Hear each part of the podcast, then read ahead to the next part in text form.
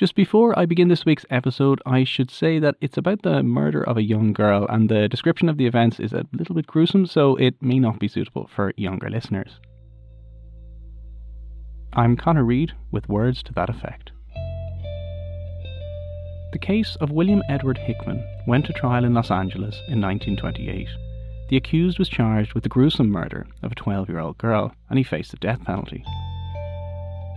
The trial was reported all across the US because it was the culmination of a horrific tale of murder and kidnapping which had gripped the entire nation. The courtroom was packed for Hickman's trial. Defence and prosecution attorneys looking to make a name for themselves in one of the most high profile trials of the decade. The public gathered to get a glimpse at this young man who had so violently murdered a little girl.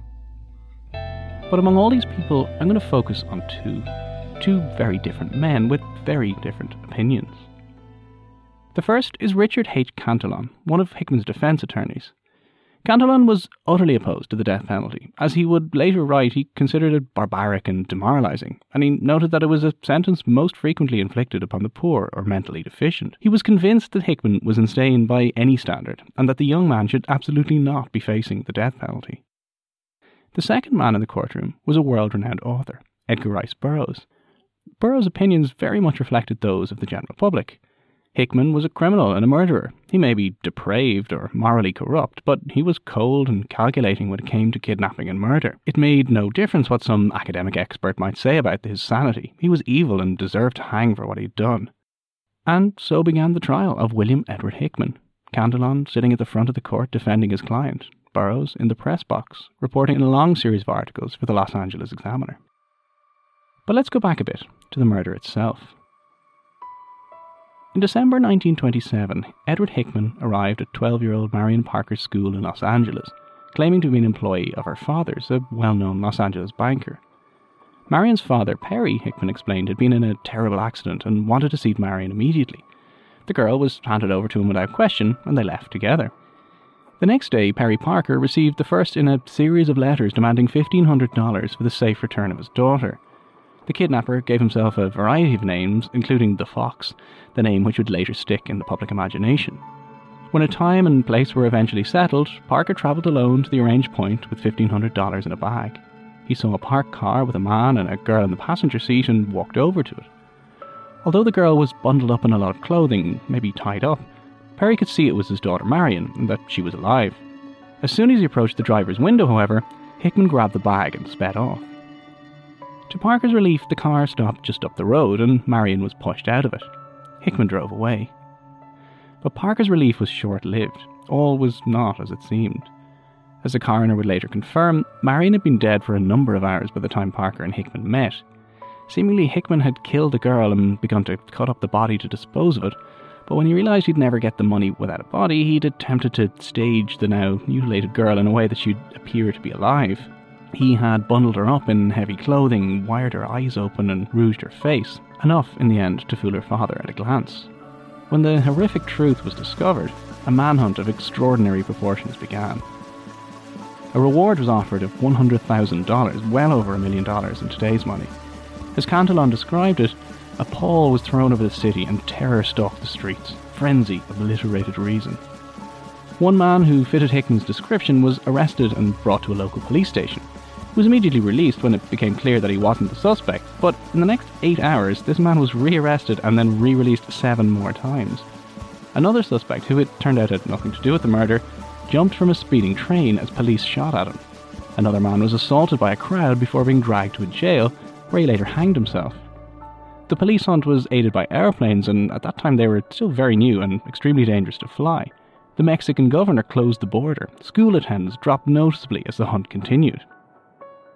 In the end, after a week on the run, Hickman was caught. His fingerprints were found and matched to those in records. He'd been arrested previously for forgery. Police finally caught up with him and the manhunt came to an end. Here's a newspaper report from the time. The Telegram says it has learned on good authority that William Edward Hickman has confessed to Los Angeles authorities that he alone is responsible for the murder of Marion Parker.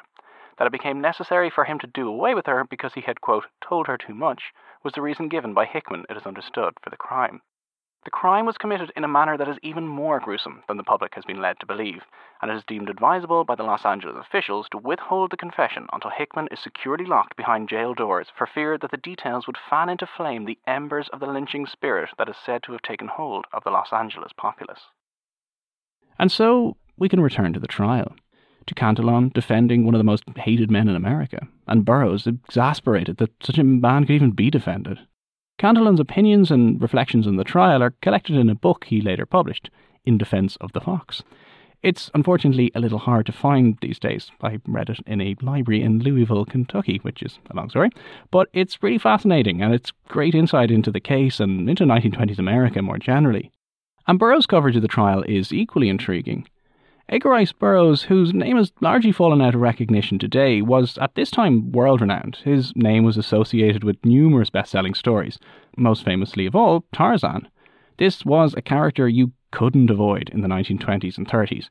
Tarzan was in pulp magazines, novels, comics, on stage, and the movies. So his creator, living, appropriately enough, in Tarzana, California, was the perfect person for the Los Angeles Examiner to draft in. It was certainly no harm that his coverage was both belligerent and opinionated, reflecting the public mood, as well as funny and sarcastic in Burroughs' typical style. In the end, the trial hinged on whether Hickman was not guilty by reason of insanity. Cantillon learned everything he could about dementia praecox, a term used somewhat interchangeably with schizophrenia at this time. In Cantillon's opinion, his client had religious delusions, heard voices, and had visions telling him what to do, and as such, Hickman displayed all the symptoms contemporary psychiatry recognized as indicating insanity. In the trial, though, it was not only about demonstrating Hickman's insanity through his actions or words, heredity was key, as it was in so many areas at this time. Who in his extended family was insane? Where had he demonstrably inherited this insanity from? If other insane family members could be found, this was a strong point in the defence's arguments. So Cantillon questioned Hickman's father to highlight the line of insanity running in the family. Hickman Sr. explained how his wife Eva, Edward Hickman's mother, had been institutionalized, although she was later released.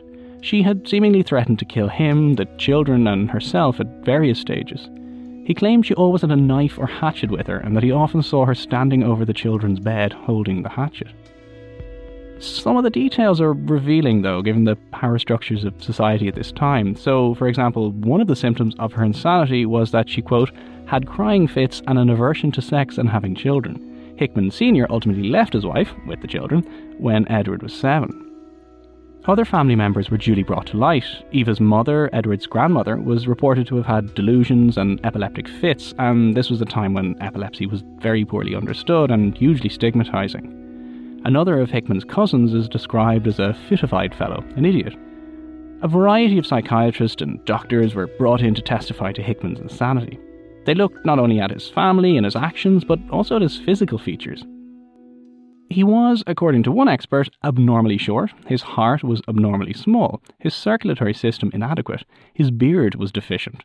All very characteristic, it was argued, of dementia praecox.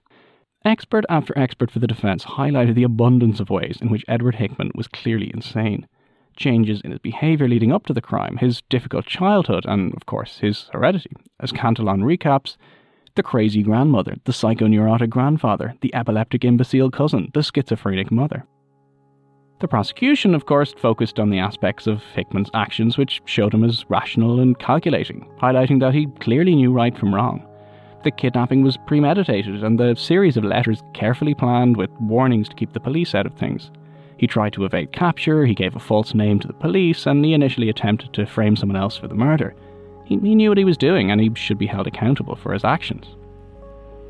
For Burroughs, this was quite clearly the case from the beginning. He writes that Hickman is a moral imbecile who, quote, does not care what the results may be to others so long as he may gratify his abnormal egotism or his perverted inclinations. Burroughs also uses the language of heredity. This was a time when eugenics was a topic of huge public discussion. Eugenics is the idea that by encouraging desirable or discouraging undesirable people to have children, we could improve the future human race. Eugenics and inheritance were everywhere in the 1920s, an idea that seemed great. Who wouldn't want a better future for the children? But was deeply problematic and flawed. Enforced sterilization of supposedly defective people was just one of the more disturbing consequences. So, for Burroughs, as for many people at this time, Hickman is a homo criminalis, a born murderer, and his execution is not just a matter of capital punishment, it is in fact an act done, as Burroughs argues, in the interest of posterity. In the end, both Cantillon and Burroughs saw in Hickman what they wanted to see, and reflected the thinking on heredity and insanity at this time. And the trial raised so many issues which continue to be debated. Our contemporary understanding of mental health may be radically different from that of a century ago, but debates about definitions of insanity, legal culpability, capital punishment are obviously not going away anytime soon. Hickman was found guilty, and after an appeal, he was condemned to death. On the 19th of October 1928, William Edward Hickman was hanged. Cantillon and his co counsel were the only mourners at the funeral.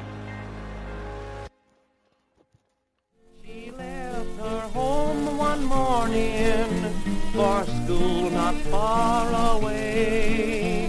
And no one dreamed that danger could come to her that day.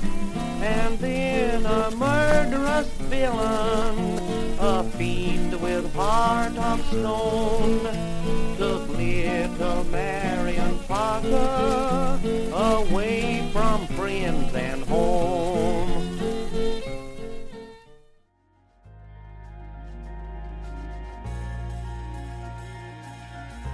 That's it for another episode of Words to That Effect. Thank you so much for listening.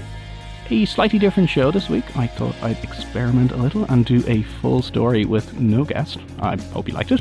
Let me know. I'm on Twitter at CEDReid, C-E-D or E-I-D, or you can get in touch on Facebook.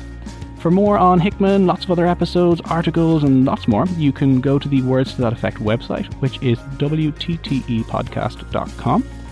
Special thanks this week to Overhead the Albatross, whose music you heard throughout this episode. You can check them out on Bandcamp, Spotify, and all the usual places, and there are links on the website too.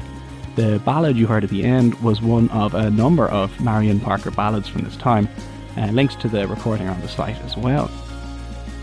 So that's it. Thanks for listening. Don't forget to spread the word about the show, tell all your friends, and I'll see you in two weeks.